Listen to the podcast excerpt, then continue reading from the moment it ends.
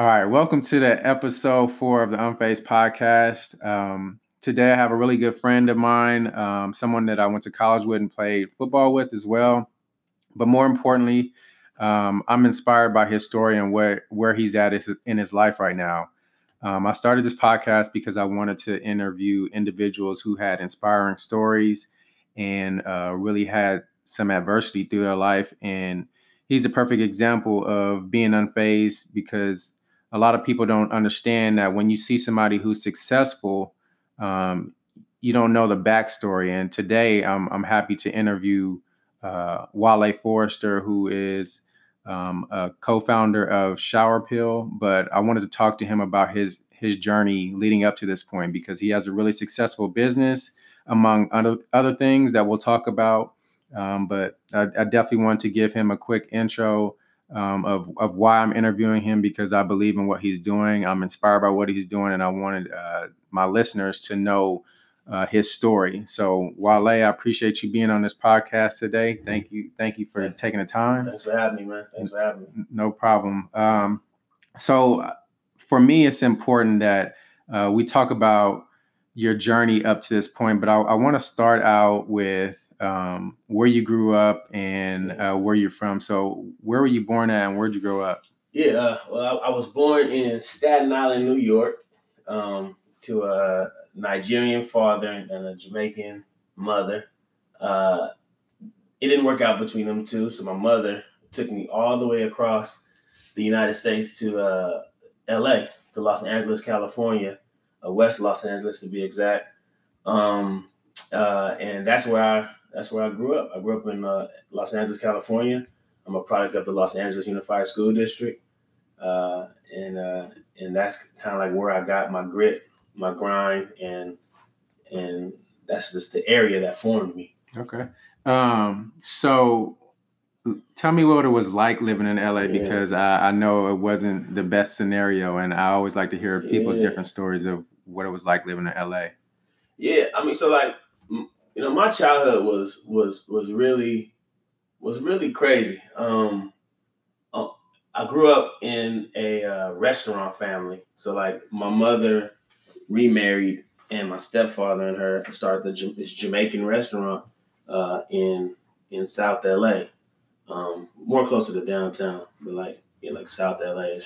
Um, so like we grew up grinding, right? Like the whole family was all hands on deck. Um, and being a restaurateur in the 90s in a Jamaican restaurant uh, in, in in South LA didn't mean you were rich. That just meant that that was your parents owned their job in a sense, right? right? So they didn't like, work for somebody else. Yeah, they working for some, you know. So like, you know, I spent most of my young years at a, at the restaurant, just working and learning how to grind. And um, my mom, I mean, my mother and stepfather, you know, didn't last between them.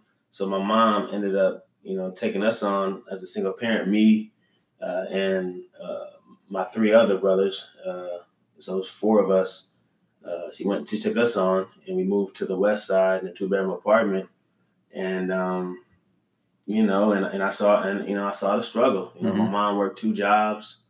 Uh, my mom tried to start an ice cream store on her own. My mom, my mom was always hustling, just trying to right. trying to get to it. Uh, and it and and while seeing her struggle, she never ever allowed us to miss anything. I always had clothes on my back. I always had food. I was always able to. She always invested in my craft, which was football. Mm-hmm. Um, uh, so so so LA was LA was crazy, and at the same time trying to navigate the streets and right. having friends who who who were who were being killed, um, dodging the gang violence. You know, um, just really trying to find myself and navigate through through the, through, through the murky waters in the '90s and well, yeah, in the in the late '90s, early 2000s in Los Angeles. Okay. So, um, do you think? And I'll probably circle circle back around this later, but do you think that you are who you are today because of you seeing your mom struggle and her being that example of not quitting? Yeah, yeah, yeah, absolutely. Because, like, you know, first of all, my mom is a success. I always say that. Like, mm-hmm and and I'm not necessarily judging by the size of her house, but she lives she still lives in an apartment. But I'm, I'm judging her success by how she attacked the process. Mhm. Um, and that's when I realized from a young age that life wasn't fair, and you know the most talented didn't always win, Right. if you will, right? But like the way she attacked the process, Mhm. I said to myself, if she just had resources, if she just had access, Mhm. can't nobody stop her because that that woman figured things out that shouldn't have been figured out. Right. That woman, I never saw my mama cry, bend, fold. I did not understand how she was working a temp job and how we were eating like we were Mhm. eating. And my mom just figured stuff out Did you did you realize this at the young age or as you got older? as I got older, Okay. my mom, my mom, my mom, although she was an, an amazing uh, example, emotionally, she was just hard, hmm you know, and uh, Right. we didn't hug, we didn't say I love you, you didn't get high fives for doing good. It was like, you know, I run, I rush for 200 yards in a football game. She'd like, "Are you ready?" I was in the car like, "Damn," you know. But uh, and, but she she made it really clear what her values were Right. and, and what made her proud, and it was always how we attacked the process. yeah, that's You dope. know, That's so dope. I think that's kind of the um the gene that's built within African American women. I mean, Yeah. like obviously I, I could give you the same um answer for my mom and and how she attacked life and we talked about this before and you noticed like my mom had a restaurant too. She still has a restaurant and it's just it's one of those things where it's built in African American women to not quit Not and it's quit. it, I think it's it's just part of the genes. Like it's not something they're conscious about. It's just it is what it is. Like you just you find a way, you keep it moving. Right. Um, but as you're living in LA, um, obviously, like I said, we played football together. But when did you really get into uh, playing football and really having that passion for it? Yeah, so I mean, it's around. So I wanted to play football when I was like eight or nine. I was at the park and little boys ran up on me like, "Yo, play football." Uh, I went and told my mom I wanted to play football, and she was just like, "What's the commitment?" And I was like, "Man, it's like three days a week practice, and then the game." She, and then she was just like, "Nah, like nobody got no time for all that. Like, Mhm. do you see what's going on here?" So two, two, two years passed, and my older brother, he had a, his best friend. His dad was a coach for like a a very famous football team program in LA called Baldwin Hills. Hmm. Um, it's in it's right for ro- rodeo, like in, like near Dorsey High School. Like it, we played at Dorsey High School. Mm-hmm. Um, if you're familiar with Los Angeles, so like uh, she let me play, and I went out there my first year, and we had cuts, right? Like so, like everybody get to play football. Like now, now everybody get a ribbon. Right. Like, we had hella kids. You had Hell Week. You was grinding, and then they had cuts. They would pick anybody who was gonna play. And in this program, more people got cut than were on the team. oh, they actually cut people off. The so like you take a knee, and they will call you up, and and and the majority of people who came out were did not play. Mhm. Um, and it's crazy because you know the, the, the program is amazing. I mean, I actually saw a lot of my teammates while I played at Cal and other teams, and I played with four of us playing the same team, Pop Warner, Mhm. at Cal. It's crazy how we ended up together. Three, three or four of us, four of us, yeah. And who, um, who was it? uh, I played with Marcus O'Keefe. Okay. Uh, I played with I played with Jay Nasty, Well, what's his last name? uh, Jason Mi- Miller, okay, he was a defensive end. de- defensive end. Tall Jay defensive. Nasty. Yeah. Uh, yeah, I played I played with uh, a guy named Kevin Ross, Mhm, K Ross, mhm. uh, and then myself. So it's four of us. Yeah. Okay. and then and then myself. Um, uh, you know, but you know, so um, so so I go out and I make the team first year. Um, and I made the team because I was a dog, right? I had no skill. At what position? Uh, I play I play running back and DB, Mhm. right? So uh, and I never forget. Uh, side note, like my first, so I, when I go out there, they used to make fun of me because I'm not from their neighborhood. Like a lot of little kids like Bloods, and you know, it's like I, I'm, I'm I'm from the West Side, and they're like, you know, and I'm just so, uh, you know, they, you know, they're kind of trying, trying, trying to te- you know, test test my credit a little bit, and I just I just never folded. I never folded. So right. so I remember my first day, I had a challenge. I had a challenge with, with my boy uh, uh, Marcus Benz. Uh, you know, he was just talking mass force to this force to that. You know, I used to wear glasses and stuff. You know, and I still wear glasses. Yeah. So you know, uh, and and I was like, yo, man, I just called him. I said, hey, man, after, practice, man, we just go head up. Like, I mean, because I'm ca- I'm catching. All. I want all work. We laying on our back, we hitting, up, we going head up. You know, I'm getting stick marks. I'm just. I don't know what I'm doing. I don't know what I'm doing, but but but but but but I know that I'm going to die doing it Right. you know, and, and, and, and, and, I, I just made a point from that point on. Man, I remember when football activated in me. I was just like, man, I'm willing to die, bro. Like, like, like that's why that's why I would say like, you know, I don't, you know, I don't really, I won't make a good enemy because I'm willing to go places that you, I just know you're not willing to go. So Mhm. like, and football kind of formed that. So I made the team, and I fell in love, and I and I and I, I just fell in love with the with the with the camaraderie. I fell in love with the expression. It was like art for me. It was Mhm. a way for me to get my aggression out, um, and it always gave me an excuse to not be in the streets. It always Right. I always had an excuse to double down on something other than what a lot of my friends were going through at the time, friends and family. So, um, were you heavily recruited? Not heavily recruited. Or did you have Yeah. other options besides Cal? Yeah, yeah, yeah. I mean, yeah, I was, yeah, I was recruited. Um, I definitely I was recruited uh heavily. Nah, I mean, I would, I went to three high schools in four years. you know? Oh, okay. Yeah, so like, yeah, I didn't so know that. yeah, I bounced around a little bit. Was um, it was it related to football? Nah, I mean, it was. I mean, for, I mean, I was as a young adult man. Like I always say, like when I was thirteen, I became a man in my mind. So Mhm. it was really hard for me to to play in certain systems. You know, like Right. So, like you know, I had some I had some problems in my first high school. I had to leave. My second high school, me and the coach, you know, who was also a dean. We had some problems. I had to leave again. Okay. And then, um, so just really me and my behavior and who I was, you know, I was just a young man with, with I was a young man, you know, and, Mhm. and, and in systems that needed, that, that were made for kids. So what, what high school did you graduate from? I graduated from Venice High School. Okay, yeah. So like, yes. yeah, yeah, during, during the rain, we were putting, we were putting cats out. So Right, it was a cat from uh, where I'm from, from Palo Alto. He went to Venice. What? Uh, Sharif, uh, Sharif Rosales Webb. Sound He went, he went to Virginia, play What? receiver. Play receiver, Sharif. You probably played for my coach Gasca. I mean, probably played JP Logan. He- or whatever. Play, play, you played Yeah, JP Logan. yeah, yeah. That was a year. Yeah, so that yeah, so that year I was I was playing I played against him. He's like he might he might have been five years older than you though, okay, because he's one or two years older than me. okay, yeah. And you probably don't remember I'm two years older than you Yeah. because I came in as a junior. Came in and the he was gym- a we the freshman. same class, huh? Yeah, Yeah, yeah. the same class. Yeah. Yeah. that's crazy. Yeah. So like yeah, so like so I so I, I got recruited. I'm Um, Cal. I was committed to Fresno State, uh, UW, Okay. um, Washington State. Um, those are like my pack, but but most of my my offers came from like Fordham College, the, the, the Naval Academy. Uh, Mhm.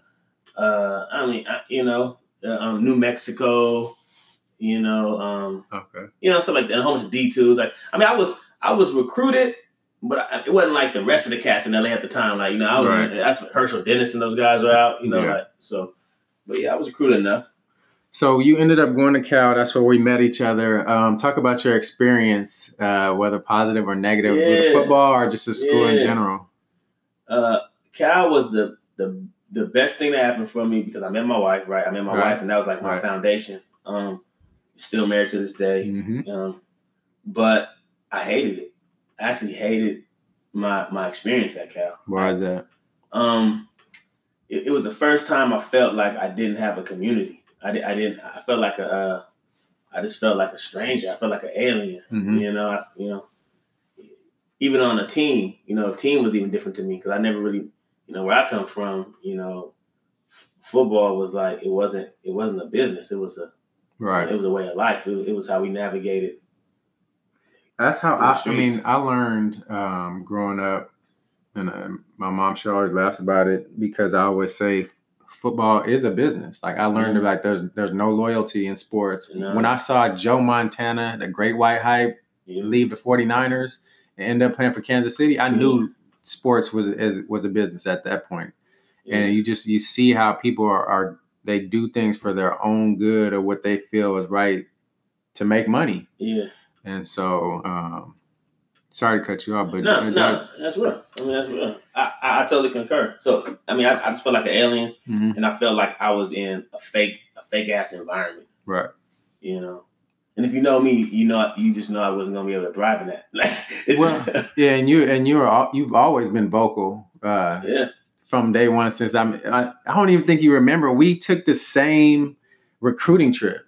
Yeah, I remember. uh, and that's how I, I knew you that day. Like I, if if I didn't remember anybody from that day, I remember you because you were vocal and you were funny. Yeah, And I- I just was threw, cracking I, up. I, I threw up in uh in, in, in Winter Car, and I, might- I might have tried to fight somebody. I don't know. There was a lot of stuff going on. I that day. remember that. Um, but yeah, I felt like for me, I kind of, I kind of realized the business aspect when college, and then like it was certain things that I looked upon as I got older and realized that certain things weren't done a certain way and they could have been handled a little bit better. But as far as when you were at Cal, did you always have like an entrepreneurial mindset? Like you wanted to start Yeah. to run a business? Yeah, I mean, just just I mean, I I- wanted to finish. I wanted to finish my mama mission and be real with you, you know. So like, in my whole Mm-hmm. The thing was- restaurant? yeah, the restaurant. So like, my whole goal, my utopian goal was to go to Cal, get drafted, play for the Raiders, get Mhm. some money. So you're a Raiders fan. I'm a, a You got on a Raiders man. t-shirt I, love, today. the I love the Raiders, man. I love everything about the Raiders. Okay. I, I- you know. Uh, so yeah, I was gonna I was gonna go ahead and, and go to the league, not because I love football, because I you know I don't know that I, I I think I lost the love for it when I got to college, Mhm. but like I want to just buy my mama house, invest in her, and give her what she deserves so she could finish her mission. Um, and that was like my thing. So like, I, yes, I did have an entrepreneurial spirit um, when I got there, and I was always looking and studying and trying to figure out what that play was going to be. Okay. Um, so you ended up starting a couple of businesses prior to Shower Pill. Yeah. So what were what were those businesses? Um, so the first business I had was uh was loyalty kennels, dog breeding business, Okay. dog breeding and training business. I love dog. I had a dog, guys. I love dogs. Um, I had dog had dogs my whole life. Um, so uh, so me and a couple of teammates came together, put put our uh put our uh our fast for checks up, and Right. got, got a nice show dog, bred it. You know what I mean, and started selling dogs to NFL players. Who, who were the uh, our teammates that you? So it was uh, business Tosh Lupoy? Okay. and Wendell Hunter. So both of us. Do you so- start still talk to uh, Tosh? Yeah, every once in a while. Every Uh-huh. once in a while. Yeah, I do. Uh, you know, he's busy. He's coaching in the league now. Yeah, Um, Cleveland. Yeah, Cleveland He's now. still with Cleveland. uh, yeah, last time I checked, he was, I think, a D line coach. But Okay. this man was, you know, he was he was at Alabama all those years too. Right. He was defensive coordinator, which is crazy. Um, yeah, so that was the first business. How? Why didn't that business work out? Uh, that business did not. Well, one, Tosh and Wendell graduated, so Mhm. they were graduating. So physically, we just, you know, the kennel can't transport with three people, and then there's just a lot of uncertainty. Yeah. And as a business, what we learned is that that's not a scalable model. Dog Right. breeding is not a scalable model. It's a. It was more of a hobby. You know, we had Right. we, we had great intentions, but I learned a, a great lesson. Like you know, I mean, the first question you have to ask yourself is your ideal. Is it a hobby or is it a business? Right. Hobbies can't be scaled. Right. You know, businesses can. Um, so how did like how, how did y'all decide how much money to sell the dogs for? Like who did you who who did you target? Yeah, so I mean, so so one so uh, first thing we did was we we decided like what breed we wanted, and What was it? Pit so, bulls? yeah, these were pit bulls. You know, we you know from, from LA, man. You know what I mean? Like so, uh, so so we found the champion lines. So like you have to go find like a stud, you know, and then uh, you know you pay to get this champion line, and now you can command the same price for this champion line. So basically, like the market dictated what we could sell it for because we we went after like the best the best line of dog, you know, Yeah. if you will. Like it was like it, it, it was pretty detailed. It's a lot of money being thrown around. I mean, you're talking about dogs for like thirty five hundred dollars. Oh damn! You know what I'm saying? Right. You know, but That's but crazy. you know, but what we didn't take into account was that you know you only get paid once a year because you can't have ten litters. You Right. know, you know. Right, so right. so we started adding dogs on. You know, but as we're adding dogs on, they graduate. They don't know where they're going. They don't get drafted. Um, Well, where where'd you keep the dogs at? Man, so we built a kennel underneath underneath our house in uh, in Albany. Oh, y'all live together? Yeah, we all all three of us live together. Okay. All three of us, and then Jade. Jade Pickett used to live there too. Y'all had a house house? Then we had a house house in Albany. Okay. for about a uh, for about a year, year and a half while we had that business, and we built we physically built a kennel underneath it with wood and with gates, and it was like Yeah. a stand up basement.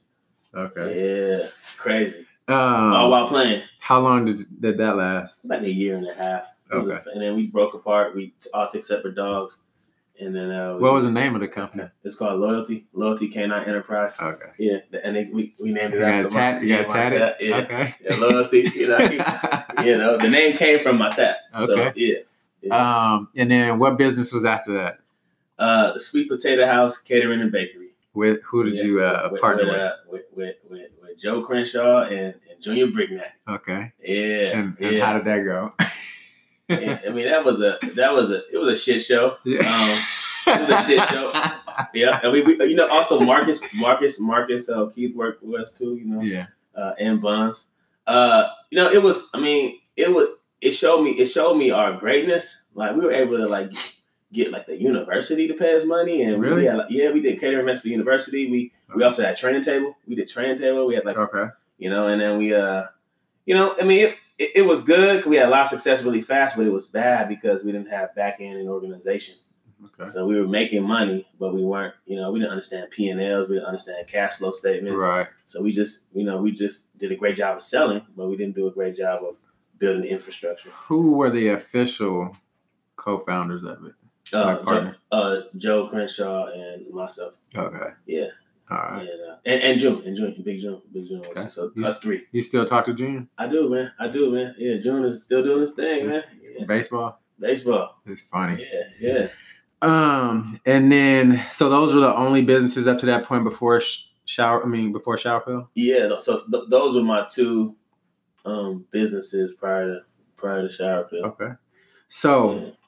Here comes the success, the successful business. Um, so explain to the listeners what shower pill is and, and when, you, why, and when you started it. Yeah. Um, so as a concept, it was started in 2011. Um, so Hmm. yeah, yeah, as a That's a long concept. time, yeah, yeah. As a, I mean, before we even started the formal business, which was 2014, the concept, the iterations, the actual physical product was made in 2011. Okay. and um, it was it was birthed from a mastermind group, like collective. hmm All right, like so we were like sitting down, and it was me, uh, Justin, uh, Wendell, and uh, uh, uh, Dante Hughes. Okay. Um, and we just had this collective. We would read books like Rich Dad Poor Dad. We had like you know First in Thirst for Gatorade. We just be reading like you know we just be reading these books and we'll come together and like yo like just talk about business because we all wanted to be business people. We all had entrepreneurial endeavors. Uh, and um, so I had a job at the fire department. I got hired at the fire department Mhm. right after uh, college. So and uh, Straight from college. yeah, Okay. uh, I was yeah like nine months after I graduated, I was in the fire service. I was like 22 when I was in the academy. Okay. And um, so yeah, we sitting down, but I, but I always knew that you know, you know what my ultimate goal was. So so we're sitting in this and we're talking about businesses and, and um and and it just gave me it just it, it just gave us a, a place to like to work through these concepts. So anyway, so how it how the shower pill story uh, happened in college. You know, we had a term called shower pill. It meant that like, hey man, I wasn't gonna take a shower right now because I gotta run a class or it's that Friday light workout. I'm, Right. taking, a shower, I'm taking a shower pill, man. Which means like a shower is optimal, but it's not possible or convenient. hmm You know, but one of the downsides of hygiene is that uh, poor hygiene is that you pass around staph infections, which people people were getting in college. I caught meningitis hmm in college, um, and not just because we didn't want to take showers, but because you know we didn't always we didn't always have the supplements or the time. So when you look around the college locker room, or you uh, you see like you know Gatorade for hydration, you'll see uh, you know Muscle Milk for supplementation, you'll see Nike for performance, but there's nothing for like hygiene. There's Mhm. nothing that you know kept us clean. So so so so we're like voila, voila shower pill. Mhm. Now I gotta go. Now, I, now I gotta go back a little bit. No, I mean to confuse you. Like now, what brought up this specific white, right? Like this thing, this white that kills germs in the body hmm without drying the skin out. So I was getting ready to go to the mastermind group. I came. I was. I was leaving a Muay Thai class, and I'm late for the group. I used to ride a fixie bike around. I got a whole analogy about bikes, right? I had a job and everything, but like I like to ride this bike. Yeah. Because I, you know, you know, I, want to feel, the, you know, where I'm going. I want to feel the destination. I want, I want to feel the grind. So I'm riding. So I stop at Sports Authority, like, yo, you got this? You got like a wipe or something for like an adult, so I can like wipe down. hmm You know, I can't go and take a shower. He was like, he's like, nah, bruh, but that's a good idea though. yeah, I swear. So uh, I rode. I mean, I rode to the uh to the mastermind group. Man, we was talking. I was like, bro, I got this idea. Man, uh, it's like a white kills germs on the body, but it cools the body though. But it, and, but it, it builds the dermis up because you know we don't want to tear the dermis down because that's our number one organ. And you know we got microabrasions, and I don't want nobody to get staph. And I started talking real fast, and um, and my boy Dante was like, "Oh, he's talking about like a shower pill." And, and I was like, "What? A shower pill? Oh, from the locker room." Oh, you remember in the locker room? And we start going down the story. Yeah. I, I, I, the, the story I just told prior to telling you how it got brought up again. Like, and we start going into that, and then it just became real. Um, yeah. So what's the so what was the process of actually getting the wipes? Like being able to get them created? Like how did you go about doing yeah, that? Yeah, yeah. What's the secret sauce? Um, yeah. Uh, so first and foremost, I mean, so I worked in um in emergency medicine. Mhm. So we have to we have to follow the CDC standards as well. So we have like products and we got things that you know we got to use in order to not communicate diseases to each other or to our patients. So I, I already knew chemically now what has to go into this because I Mhm. know what I use every single day. Right. The difference was that it's, it was harsh on our skin, you know, and um, and it would go against what I was trying to do, which which was preventing the communication of staph infection, ringworm, and other type Mhm. of infections in the locker room. So like I knew I knew from that standpoint just the basic uh, formulations that we needed. Uh, then, you know, going into the Seattle Seahawks locker room, 'cause that's where Justin played at the time, but the Right. Seahawks locker room Okay. we just knew like the player profile. Like, okay, if we're gonna have something like a white, it gotta be super thick. It can't be a baby white. You know, gotta have some some texture to it. So taking taking those those high level thought processes, you know, I went on Google hmm and I started. And I went on Thomas uh, Thomas.net, like the little Thomas list thing, and uh, Research. and research uh, manufacturers.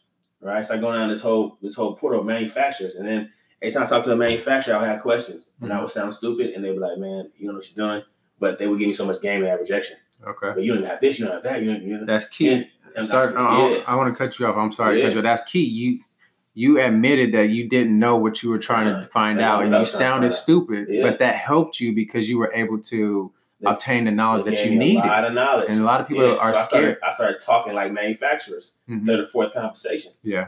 right? And then um and, yeah, and and then uh and then so I found I found um I found a blender, which is someone who actually can make the formulation. Lo- in United States. Yes, you know, it's all United States, it's all in Southern California. So you Okay. find, I found a blender, um, and the blender uh it works underneath like the FDA guidelines. They have dermatologists on staff, you Mhm. know, like because I, I had to find somewhere that could do a, a whole lot of a whole lot of the process because I just didn't have the experience to go out and procure all of the specific elements. So Right. I found a blender, and after I found a blender, I, I found a I found a non-woven fabric manufacturer, right? Mhm. Um, who can who, who who had who had thousands of substrates, like that, that's the white.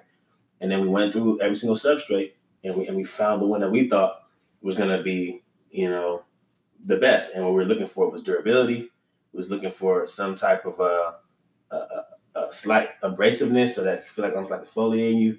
Um, and then we also uh, wanted to be able to hold a lot of solution. We want we want the best quality wipe on the market, something that we've never seen before. And what we were able to create was a hybrid between a washcloth and a wipe. hmm Um, and in the formulation, what we were able to, what we were able to create was something that killed 99.9% of germs on the body without drying the skin out. It's actually actually using it using it is more like using lotion as opposed to Okay. as opposed to using alcohol That, body. that's that's right? smart. That's dope. So like it builds your dermis up because we, we, we want the skin to not tear. When you work out, you get microabrasions, Mhm. and that's what leaves you susceptible to contracting staph. okay. So like so so that's how we started. You know, so so and then you got to put the money together, right? Like Right. from day one, this has been an equal opportunity investment, right? So like we all um, put our money up to, to to get the first run going. hmm Uh, and Was then, it expensive? Yeah, I mean, I think it was like thirty thousand dollars Wow. was the first run, and uh, and you know what you'll learn about, you know what I learned from um, CPG, you know, it's consumer packaged goods industry is that um, it's like the economy of scale. Um, uh, you know what I mean? Like, I mean, it's like uh, like you you win you win with if you buy more, right? Mhm. And at that time, we we just didn't have we didn't have a whole bunch of money, so we just we put down what we put down, and we and got a thirty thousand dollar order. That was the first thing that we got. So, is there any? Is there a patent with it? Yeah, so like, so uh, we have. All right, so we were talking about uh, whether or not you had a patent, but I don't think it necessarily applies to Yeah. what what you guys are doing. No, no, no. We just we just have we have proprietary blends. Um, we do have some products coming out that do have patents, Okay. but our hero product, our hero set of products, I mean, these are more so proprietary blends. Um, it's definitely trade secrets. Okay. You know, That's that, what I was that trying are, to get that, at. that are that are legally protected, especially with anyone who works with us or for us. But no, it's not a it's not a patent. We don't own the right to wipes. Um, so when you you guys started the business, who thought about at a certain point to go on to Shark Tank? That was all Justin. I mean, Okay. you know, so like, yeah, Justin is a. I mean, that's like that's his wheelhouse. Do know? you do you watch? Did you watch Shark Tank prior to going on? No. I, that is my. I literally that literally is my favorite show. I watch every single episode. Yeah, nah. I mean, so so for me, I, I love controlling my narrative. hmm I, I really felt uncomfortable. I Right. felt uncomfortable going somewhere and being played with. You know, so like What? for, for, for you know for, for content and amusement. So Justin really convinced us right. To go on Shark Tank. What was the process like? Um, so I mean, we, we had to submit a video. Mhm. Um, then uh, they accepted the video. We go down there for like two days. Um, so you submitted the video. How long after the video that you you got a call or yeah, yeah, it? we got like a, a email saying, "Hey, you guys are on Shark Tank." how long after Um, you submitted It it? might have been uh like four or five months, something Okay, like that. it's a long process. Yeah, it's a long, it's a longer process. Um, and then so we get in, we go down to LA. They assign you a producer. Some they they give each team a producer. Mhm. They walk through your story. They look at your numbers. It's like it's like an in depth process. Like they give you all. You have to provide your numbers, yeah, your oh yeah, sales and yeah, all that. yeah, your sales. Like they want to make sure you have a formidable business. Okay. And that's one of the biggest things about Shark Tank that I learned um, behind the scenes. That you know, you would think from the I didn't really watch the show like that, but from the commercials, you would think that it's like mom and pop inventors. hmm Now these are businesses. These are people like you know what I mean. These are people who are here Right. either for the commercial because you cannot Right. cannot afford that many people to watch you on, on national TV, hmm or they're there for some type of leverage or investment. They're taking as far as they can take it. Yeah, but over the years, it, it kind of was mom and pop businesses. Okay. Like from All the very first few episodes, it was like people who didn't necessarily have established businesses. Some chick went on there with she didn't even have a business. She just had some uh, prototype of a Wow. uh, elephant type deal for kids who got who are scared to take medicine. And so she just made like this clay version of Yeah. to cover the actual medicine bottle, and she got a deal. Wow. Um, but yeah, it, it, it, was, it was a crazy experience though, man. It was, you know. what I so mean? walk me walk me through Yeah. the actual uh, the day that y'all were on there Yeah. and the process and what happened on that episode. So so we're rehearsing, we're killing it. You know what I mean? We get on, uh we get on the show. Lights come on. It's like a production. Mhm. You know, I'm seeing Mark Cuban. I'm seeing the we walking down the walking down the hall like dun, dun, dun. that's a real long walk too in real life. You walk, yeah, that joint. You know that joint. Yeah, yeah. So we so we uh so so we actually um you know we pitch it's going smooth and then uh they ask a question about um either is your company profitable or like what are your net margins for like these future Mhm. future product future projections. Um, one of our teammates spoke out of turn. Like he just kind of he kind of got ahead of himself and fell into the trap. And and unfairly, they were asking questions that usually, you know, if you're in an investment meeting, you have a fi- you have a financial document, Right. And you're working off of a financial Right. document. You're on the spot. So then it became good TV, right? So like we went, so we actually filmed for over an hour, okay. and and Justin was talking actually the most hmm in in, in, in during these segments. At least, at least I, my recollection. And then I followed. I had a long soliloquy at the end that I'm glad they didn't produce. I was damn near begging. But uh, but uh, they took out they took out this one small piece of you know failure and they blew it up. And I never forget when I was there. You know when it started becoming TV. I just I think it was like Alex Rodriguez was, was one of my judges. You know Mhm. I, I was really disappointed in Alex. Mhm. You know, I was disappointed, in Alex, man, because you know he was saying like weird stuff. He was just talking like real condescending and and um, you know. So anyway, we, we, we get done and uh and I made a vow. I said, you know, uh, you know, everything they said was wrong about us. They, they didn't think we were going to go to Target. They didn't think that we were going to be able to do over a million the next year. Mm-hmm. Um, and we did everything they said we couldn't do. So I mean, hopefully, I get I get to go back one day. So so pretty much, uh, it didn't work out, and it, it didn't work out, but it worked out. Right, it was a blessing in disguise. Because our, cause our sales shot up, Right. we grew like two hundred percent, Right. and sustained the growth too. do you think that um, looking back, like, like initially when it when you you know you didn't get the deal, and then when you went home, Yeah. did you realize that even though it was a quote unquote negative that you didn't get the deal, but did you realize when you got home that once it got on TV, Well, you were going to yeah. benefit from it that way? Yes, yes, Because- we, yeah, we understood the power of the Shark Tank. Um, the blessing was that it was it wasn't going to be released for like five or six months. Yeah. So like we just had work to do, and and I mean we met and we said, yo, like who we were on that show, hmm we have to be hundred percent Better. than that by Right. the time it drops, so that people will be looking at Right. you know some people. I want people to look at look confused, like wait, is that y'all? y'all- How is that y'all? Like Right. so that's what we did. We started running like hell. You know, You know, start setting up the target deal, start getting things going. Like we ran like hell That's dope. you know, in order to make sure that when that show dropped, we were in a better position. so for me, uh, like knowing you guys, all three of you guys, and, and playing with you guys at Cal, and just seeing the transition from you being on the show, being disappointed, you can see the disappointment in Mhm. your face more than anybody else's face, to be honest. But hot. that to me gave me excitement to know where y'all are now because Yeah. that was the true representation of being unfazed. Like Yeah. you face it. So my, you probably don't have it memorized like I do, but my definition of unfazed is having a mindset that no matter what obstacles you encounter, you will achieve success or overcome adversity. Yeah, So y'all face some adversity. You, you didn't get a deal. Didn't You, you were deal. let down. Man, but you use that as motivation. my kids, go, my kids are gonna watch this, man. My kids is gonna watch this, man. You understand? My wife is gonna watch this. Right. You know? But you you you use that as motivation. You you weren't Yeah. unfazed. You, you were unfazed, and you kept moving forward. And now you are doing some uh, incredible things. And so, I said all that to say, right now you are in what stores? Uh, we're in Target nationwide. How Um, many how many Target stores are y'all in? Uh, is that is that eighteen hundred? Eighteen hundred stores. That's amazing. Yeah, and then From somebody who said you couldn't do it, or because your numbers weren't what they thought they were, or you didn't know your numbers, you weren't gonna make it. yeah, to be in the 1800 stores and now what else are you guys doing uh, we launched in uh, Walmart walmart that's dope later man this year in a couple in a couple months actually. that's dope that's Um, dope nationwide. That's you know i mean five thousand plus stores. That's we're gonna be in over six six thousand plus stores. Plus we're in a whole bunch of independent gyms. We're, Right. we're, we're Amazon's bestseller. that's dope man Um, so yeah.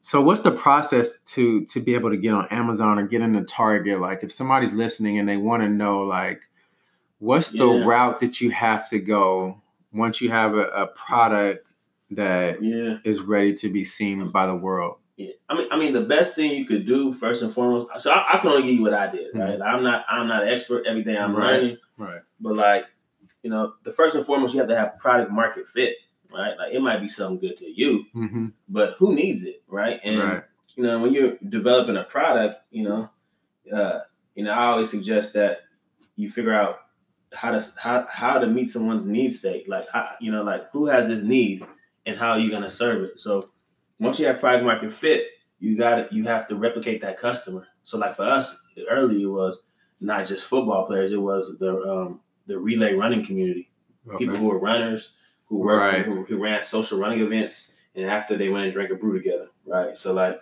so like we went to all of uh, these events. We partnered with the Ragnar Relay Running Series. We like we went hand to hand combat. We went to our customers, and we did something that we call marketing at the point or sampling at the point of sweat. Mhm. So when, when things don't, don't have to be explained, we went out there and we gave the product to people. So I think we didn't have to explain a lot. They just needed it. yeah So like once we saw people needed it, we said, okay, where do they shop? And we were dealing with, I mean, our first platform was Amazon because we were dealing with like people who were like kind of that millennial age who understood the power of Amazon. right So we went on Amazon. We set up, we set up a, an account at Amazon. We were fulfilled by merchant first, like where we just would keep all the product at my house in West Oakland uh-huh in, at my house uh, in my garage. Um, uh, we would pack up the boxes. We get we get the ping through Amazon who need it, and we'll sell it. You know, we just basically You, you take ship to the it. post office. It was by it was merchant fulfilled.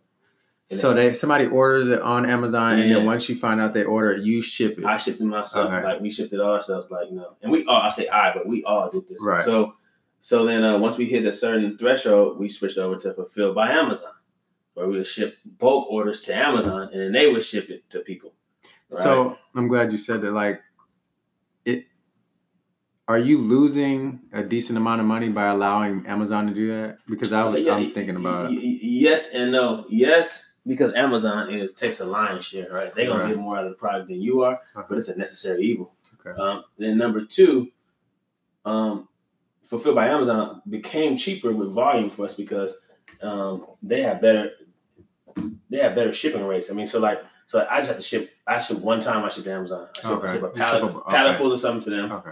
And as opposed to shipping, I don't have the time or the human resource to ship thousands of boxes a day Makes all around the. United States. And I, and I don't also I don't want to incur that that UPS bill or, that, or, Right, right. or, or whatever bill that is. Where'd you ship it to? Like Um, so Amazon has distro centers, they have distribution centers. they have some I this- heard though, right? Yeah, yeah, yeah. Mine is like Stockton. Okay. Okay. Yeah. So like That's dope. Yeah, so like Are y'all still doing that? yeah, yeah, Okay. it's still filled by Amazon. Um, uh, and then, but if you want to get into like a, a a a retailer, I digress.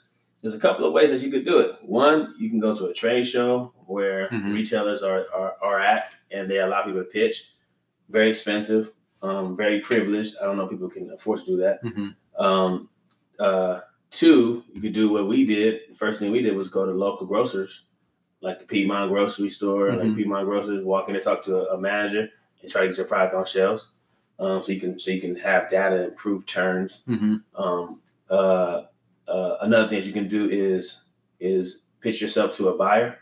So like, I'm sorry, a broker. Mhm. So most most all, all all grocery stores and mass retailers, Target, and Walmarts of the world, they work through they work with brokers. Okay. So you, you can go on Google, find a broker, Okay. take your product, pitch your broker, and see if they'll carry your product.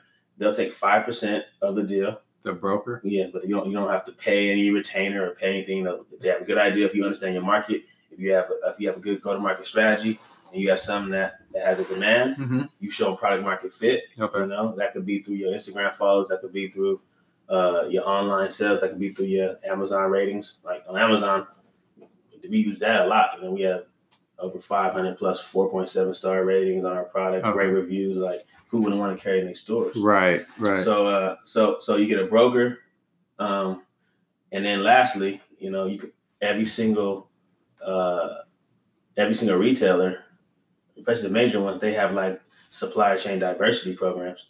So you Hmm. go online, look at the Especially supply chain diversity, yeah, and you ha- and you actually speak to someone, Mhm. and uh and and and you can get in through that where you can get you can get time with a buyer through some of those programs because they're actively seeking to empower uh, minority-owned businesses. right. Um, Okay. So like you just gotta be a dog about it. There's no one way, but those are some Right. ways that we got into the thing places that we got into.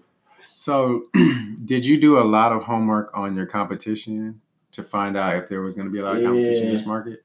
Now, so my business was different. When we started, there's only one other um, body wipe that we knew of, Mm-hmm. uh, and and no other body wipe that acted as a shower Okay. that like killed 99.9% of germs in the body. Like Mhm. made these strong claims that Mhm. had to be, you know, that that, that required to be an OTC, an over the counter product with a drug You, y'all had to do a lot of testing and do that. Yeah. Okay. Was that expensive? Testing. Yeah. Yeah. How yeah. did you find like where to be able to get Yeah. it tested at? Well, it's uh, it's that manufacturer language. So like when I started saying my wish list, Okay. yeah, I want to kill the jury, and they like, oh, that OTC? I said, who? OPP. And I started, started googling. over the counter. I said, what? The FDA over the counter. I said, what's this regulation mean? So I just called back somebody else. You know, I just yeah, hey, uh, you know, I'm like, are you guys, uh, are you guys OTC uh, manufacturing? Uh, you know, you guys, you know, I mean, you know what I mean? I start, I start asking these questions, right. And that's how I found them. You know, Okay. by, by giving out my wish list. You know, Just asking yeah, questions. that's- why a lot of times, man, you gotta like, people want to keep secrets. Like, man, like, Right. I mean, drop your ego and, and talk. You know, drop your ego and because the answers are out there. Closed mouth doesn't get Man, I'm trying to tell you. So I was a fool to him, but Right. I know what OTC was. So like, so when, when we came into the market, we didn't have any other real competitors. Like it was, but my biggest competitor was convincing someone to use this wipe instead of like working out and taking a shower later. Right. Okay. Right. You know. Um. So right now, I don't know if you you don't have to give like specifics, like, but what? How how well are you guys doing in terms of numbers? And Um. obviously, you're in 1,800 stores. You're about to be at Walmart. Like, from year to year, are you guys growing at 25 percent? Are you making? Yeah. Yeah. No. No. Yeah. Well, we experienced over hundred percent year to year growth. Mhm. Um. From. Uh. What what year did y'all launch? Because you said you, it was in- 2014. okay, was like 2014. Our, Okay, commercial all launch, right. Where we, you know, um, uh, so like, yeah, so we 100 percent year over year growth, uh, uh, from 18 to 19, and then we're in 20 now, and I mean, we were ready. We're already trending over 400 percent okay, growth. dope. You know, Okay. so like, you know, and, and you know, last year we we we finally broke the seven figure mark, which was a big was a, which was a, a big uh, ce- celebratory moment for, for our team. figures. You know, we, we definitely did that, and uh, we're definitely growing. That's Yeah. nice. Um, so your team talk talk about the team that you have and how you how you you guys hired the people. Yeah. We talked about this prior to uh, recording, but I want the people to hear like your you guys' perf- personal thought process on how you go about hiring people and what you look for. So, so you know, I mean, so for us, you know, we believe in inclusion, hmm you know, even over diversity, right? We don't want people just to be represented. Right. You know, we want you to actually be involved hmm in the process of creating culture. So, um, you know, Justin and I are both men of faith, so you know, Mhm. you know, we keep God first. Um, that's not a prerequisite or requirement to work with us, but uh, it just it's just something that it's just it's just something that we want you to respect. Like Right. we just know that that's where y'all coming from. That's the principles that we gonna always handle everybody with. Right. And they're gonna hear it First day and to day. foremost. It is what it is, and, Right. and you got your own ideas and views. That's cool too, because we do have that within hmm our, our community.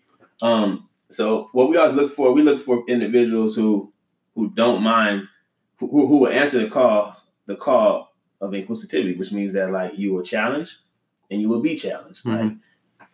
You have a voice. If you're at the table, we need to hear you. You know what I'm saying? Like if you see something, say something. Um, challenge us, and we're gonna challenge you. So people with that type of confidence and, and people who are ready to answer that call, first of all. Number two, um, we look for individuals who are like brave, relentless, hmm you know, dogs, you know, who don't who don't um, you know, throw money and degrees at problems, you know, Yeah. people who are like people who are entrepreneurial, you Okay. know. do you do you guys hire people who are like who really live and breathe what the brand is about like they actually Yeah. use it use it and they Well, not not necessarily, not necessarily. Um, more so. I mean, well, we look more for the attributes over like the brand allegiance. You know, um, Mhm. so for us, it's like it just so happens that not necessarily brand allegiance but like people who are active need to use this Yeah. are these people active like y'all Yeah. play sports some and some some some of us, but a part of that inclusion, Mhm. part of that inclusion, part of that inclusive culture, right uh, um, is you know people will speak up like you don't need to be an athlete. right Why is this? Why is this marketing campaign only for you know? I'm you know I'm, I'm a mom. right And, and and my day is way more about dynamic than your two workouts. You know what I mean? Like right, You know what I'm saying? Like, so like, and I got kids, and the playground is hella dirty. Like, why is it like so that inclusive? right. And, and people are empowered to say something. Like, majority of our of our of our team is women, that's dope women of color, that's dope women of color. You see what I'm saying? Like, Mhm. you know, um, and and that's not, and that wasn't even like by design. That was just organic that was organically because Yeah. they was the best. right right because they were the best. uh, but um, but but but back to like who we hire is like, you know, I, I always say how you do anything is how you do everything, Mhm. right? So like, we we always look for individuals who are authentic, right? Like who are really themselves, like so so that because if you're really yourself, I can see how you do. How you how you do anything, Mhm. and that's and I'm gonna make the assumption that's how you do everything. right So that's that's that's our thing, you know. Just do you know yourself? A lot of our questioning, our interview process is all about personal attributes, like how well do you know yourself? Because if you know yourself, and I like what I'm seeing, and, and, and it's matching this resume, you hire. okay You know, so um so where where um are your employees at yeah, so like um, so our headquarters are in Frisco, Texas, oh okay right? That's where, where, the where headquarters are. okay Um, but uh, we're virtually everywhere. I mean, Okay. and, and, and I mean, we, we were zooming before before COVID, you know. So like, right. we have people uh, as far east as Annapolis, that's- Maryland. that's dope. Uh, we got people in Middle America and Cincinnati. Uh-huh. Um, we got California and Texas. Okay. Yeah. Um, so we got about ten minutes left, Yeah. and I want to be able to get as much in in that time. So, do you want to talk about what's next for Yeah. What's, uh, Shower Pill? yeah, what's next is that Shower Pill has graduated from a, a product to a brand. Okay. Um, Shower Pill did well. It was a hero product, but it was always the Shower Pill body wipe. Right. People call it the body wipe the Shower Pill. Right. So we wanted to grow and expand and take over this this forty billion dollar personal care market. hmm So we so we grew up and uh, and, and did a brand transformation called Hustle Clean because Okay. we want to be at the intersection between hustle and hygiene. Okay. Um, and it's more inclusive of everybody, you know, who are hustlers, not just athletes. Right. Uh, so entrepreneur. I mean, I I can go on that list, but uh, so this line is launching in, in nationwide in August. Um, it will be in all of our Targets and WalMarts and all your, your Amazons and everything. Uh, this this line is not just body wipes; it's face wipes, it's dry shampoo, it's deodorants, um, it's everything. So we're, we're Is it clear deodorant or is it like the, the white the white deodorant? Oh no, it's a it's a clear deodorant. Okay. yeah, It's a clear deodorant. Can Yeah. you get um can you get it in the package or everything is single? Well, it's well, well, we, we, we do we are exploring exploring boxes, but right now they're all individually packed. Okay. Yeah, Yeah. yeah. Yeah, I'm so, gonna be on that for sure. Yeah, Um, so yeah. where can people buy shower pill now? Like do you have a website yeah, besides shopper.com, Okay. Amazon. If it's um, ordered from- Target, Target.com, Walmart.com, Target. if it's ordered from your website, who ships it? If it's ordered from, uh, so we have a 3PL, so like, it, so, my warehouse. It comes from my warehouse. Okay. Yeah, so if you buy it from the website, we ship it. What's the most what's the way that you make the most money? Oh, shucks. Um, I mean, everybody knows direct to consumer. Okay. So ordering from your website. Order, ordering from the website, Okay. but, but also everybody knows that's where you spend the most money to acquire a customer. Customer Okay. acquisition costs. Right. The CAC on that is hella high. Okay. Finding people. Okay. Well we'll let we'll let the listener decide Yeah. how they how they want to order. Yeah, it's all good. I mean, you know, if you, if, if you're gonna buy at, at Target or if you're gonna buy on Amazon, just buy a lot. Okay. I feel, no, I feel you. Uh, I'm definitely gonna order some, and I told you that before we started this. That I, man, I've been working out crazy, um, and it, it's a genius idea. But you just, it's one of those things. Like I think you thought this when you you, you looked for the trademark. Like you were surprised that it wasn't. A- it, yeah. So it's kind of one of those things. Like even when I started Unfazed, people were like, "I can't believe nobody really started at unfazed or nobody trademarked it. And a lot of people think that you spell a U N P H A S E E D, but the dictionary spelling is the way that I, I, I market it. Um, but Mm, it's just one of those things that this is a, a, a genius idea, and I'm excited for the continued growth that you guys have. And I'm more excited that I know y'all. Like we we've Yeah. had a couple conversations lately Yeah. about how we see people at different universities or just within different circles that we don't necessarily support each other as we would expect Yeah. and not just because we know each other, just because we can use the product. I mean, Yeah. or if we if if you got information, like you said, don't hold it in. Like if you know somebody, help them out. Help And them and um, I was super excited that you want to be on the podcast because I want to have people that not just don't they just don't look like me, but you happen to look like me because Yeah. you're African American. But my first person I interviewed was was Indian, and he has a successful two successful um, clothing businesses. One makes a hundred million dollars, and one makes fifty million dollars. Nice. And so I want people from all walks of life, black, Mexican, white, doesn't matter, to give their story of being unfazed. And I think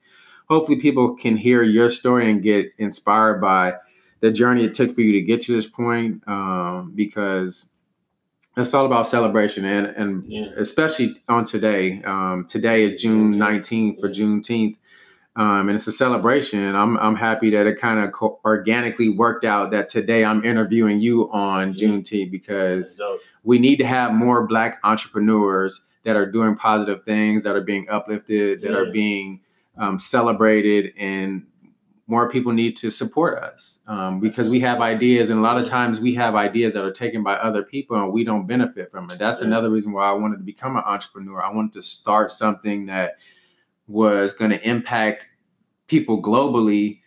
And just like the other brands out there, except the founder is African American, because there's other businesses that are affecting people globally that are founded by the white uh, white men in this world, and and we don't get to see the benefits of the things that we come up with. And so we're a lot of times we're the number one consumers in in our space, and so why why can't we be Yeah, um, the people who are are, are starting the brands and giving that um, giving that hope to our younger generation. Like that's why I came back home, and I want to keep uh, harping on your story. Like I, I love what you guys have done to this point, and I, I'm excited to see where it continues to grow. I love what Shower Pill represents. Um, I'm a I'm going to be a customer. I'm gonna be straight up. That I haven't bought anything yet, but I'm going to be a customer. And like I said, my word is my bond. I don't say anything because it sounds good. Yeah. I'm saying it because I believe in the product. And I always tell people don't buy something because you know me, because that's not going to benefit me. Yeah. Like buy it because you really believe in what the brand is about. And that's what I, I I love about what you guys have. I hadn't talked to you for a long time, but I'm excited that I moved back home. And this is why I came back home to network with people that I feel can help me or inspire me or push me because that's going to help me. Like Yeah. the circle that you have around you, it helps you get to where you want to be. Is competition is good. Mhm. And so I love what you and Justin are doing, and it, it, it excites me. Like I'm, I'm it, I. I love, I love what y'all are doing. I know it's going to help me, and I'm gonna continue to keep asking you questions offline, online, and, and I know you you will give the information Yeah. to benefit me and other people because that's just how you are. I know you don't waste your time as well, Yeah. and so you're gonna give it to the people that you know um, can take advantage of it. Yeah. So. Yeah. I appreciate you, man. Thank you for being on here. Yeah, um, I want to get this out to as many people as possible. I need you to to get it out to the people that you know so they can hear your story. I, I'm pretty sure a lot of people don't know your story, and that's what it's about. I want to help narrate dope ass stories from dope ass individuals. Yeah, I appreciate So that. I appreciate you being on. Um, y'all go to showerpill.com Yep. or Amazon or Target and look for it in Walmart coming soon. Anything else you want to say? Uh, what's your uh, social media? Yeah, uh, at, at Shower Pill. Okay. You know, meet Shower Pill on all platforms. Um, yeah, man, just just continue to be disruptors. You know, I think that um that uh I mean disruptors change the world. You know, so disruptors just continue to look at systems and uh and try to change them, whether that's in business or whether that's uh, in society. So yeah, man, just keep keep keep grinding, keep hustling, Appreciate and it. that's it, man. All right, man. Thank you. Yeah, I appreciate you, man.